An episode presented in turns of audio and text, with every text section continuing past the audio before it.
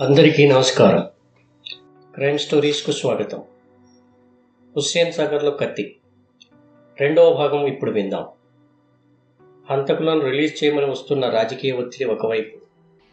హత్యాయుధం దొరక్క కేసును కొలిక్కి తీసుకురాలేకపోతున్న తపన మరొక వైపు.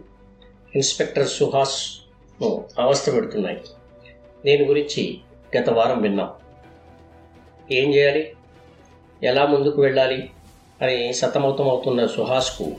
దివాకర్ గుర్తుకొచ్చాడు. అతను సాయపడతాడనే నమ్మకం కూడా కలిగింది. వెంటనే దివాకర్ను కలవాలని నిర్ణయించుకున్నాడు.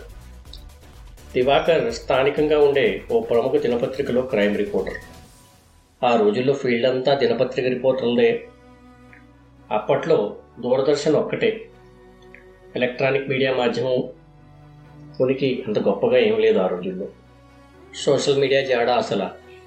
లేదు ఊసేయలేదు దివాకర్ మంచివాడు నిజాయితీపరుడు అని పేరుండేది. అప్పట్లో సెల్ ఫోన్లు కూడా ఇంకా అందుబాటులోకి రాలేదు. ల్యాండ్ లైన్లపైనే ఆధారం. దివాకర్ ఇంటికి ఫోన్ చేశాడు సుహాస్. లక్కీగా తను ఇంట్లోనే ఉన్నాడు. ఒకసారి స్టేషన్కి రమ్మని కోరాడు సుహాస్. స్టేషన్కి వచ్చిన తర్వాత దివాకర్కు కేసు మొత్తం వివరించాడు. హత్య జరిగిన నాటి నుంచి హంతకులు పట్టుబడిన తీరు వరకు అంతా పూసగుచ్చినట్టు చెప్పాడు. అయితే హత్యాయుధాన్ని హుసేన్ సాగర్లో విసిరేశారన్న సంగతి దాచిపెట్టాడు. హత్యాయుధం గురించి హంతకులు నోరు విప్పడం లేదని దాని ఆచూకీ తెలియాల్సి ఉందని అలాగే దొంగిలించిన నగలు ఎక్కడ దాచారో కూడా సమాచారం ఇవ్వడం లేదని చెప్పాడు. ఇవన్నీ తెలియాలంటే కొంత టైం కావాలని. అయితే రాజకీయంగా ఒత్తిడి వస్తుందన్న సంగతి దివాకర్కు వివరించాడు. రాజకీయ పొలిటికల్ ప్రెషర్ పొలిటికల్ ప్రెషర్ లేకుంటే కొంత రిలీఫ్ దొరుకుతుందని కేసును పకడ్బందీగా తయారు చేయవచ్చని నిందితులకు శిక్ష కూడా పడుతుందని సుహాస్ చెప్పుకొచ్చాడు.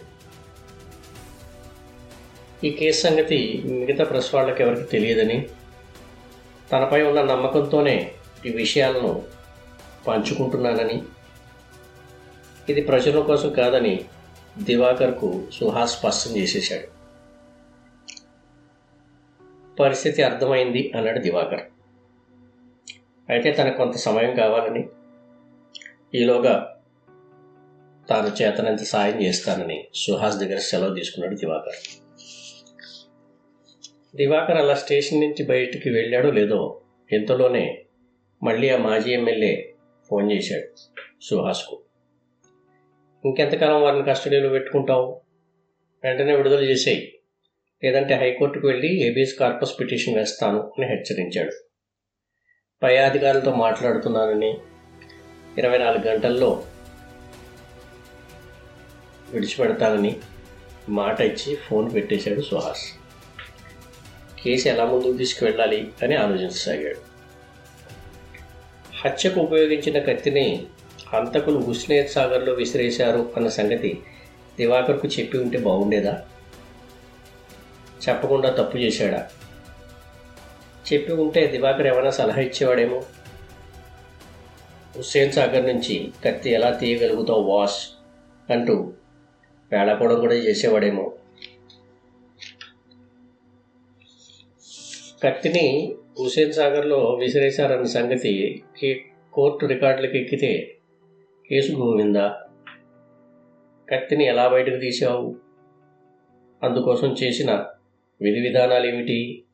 వాటి తాలూకు రికార్డులేవి సాక్షులు ఎవరు? ఏ యంత్రాలు ఉపయోగించారు? నీటిని ఎట్లా తోడారు? ఖర్చు పెట్టిన డబ్బు? ఇవన్నీ కూడా కోర్టు ముందు ఉంచాలి. ఇవన్నీ సాధ్యమా? ఒక విధంగా హంతకులు కత్తి హుస్సేన్ సాగర్లో పడేశారన్న విషయం దివాకర్కి చెప్పకుండా ప్రస్తుతానికి మంచి పనే చేశారని అనుకున్నాడు సుహాస్. ఇన్స్పెక్టర్ సుహాస్కు సాయం చేస్తానని చెప్పిన దివాకర్ అతనికి ఎలా సాయపడ్డాడు? హంతకులను విడుదల చేయమని ఆ మాజీ ఎమ్మెల్యే ఒత్తిడి కొనసాగించాడా? కేసు దర్యాప్తు ముందుకు ఎలా సాగింది? వచ్చే వారం విందాం. నమస్కారాలతో మీ షాజహాన్ సర్కార్.